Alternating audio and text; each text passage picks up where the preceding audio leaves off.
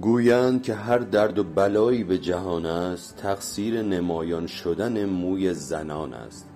چون شال زنان رفته عقب توی خیابان وضعیت اقلیم چنین در نوسان است. کولاک به پا گشته به ایلام و سنندج در حاشیه لوط ببین سیل روان است. عریان شده گیسوی زنی بر لب یک رود این جرم و گنه موجب خشکیدن آن است. از لرزش اندام زنی بوده به یک رقص گر زلزله در جهرم و رشت و همدان است. افتاده اگر آتش قهری به پلاسکو چون موی زنان در ملاء عام عیان است. یا جام شرابی شده نوشیده به یک بزم طوفان شن و ماسه به اهواز وزان است.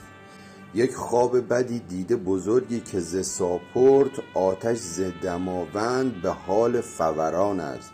گویی که خداوند فقط داخل ایران آن هم فقط از پوشش زنها نگران است.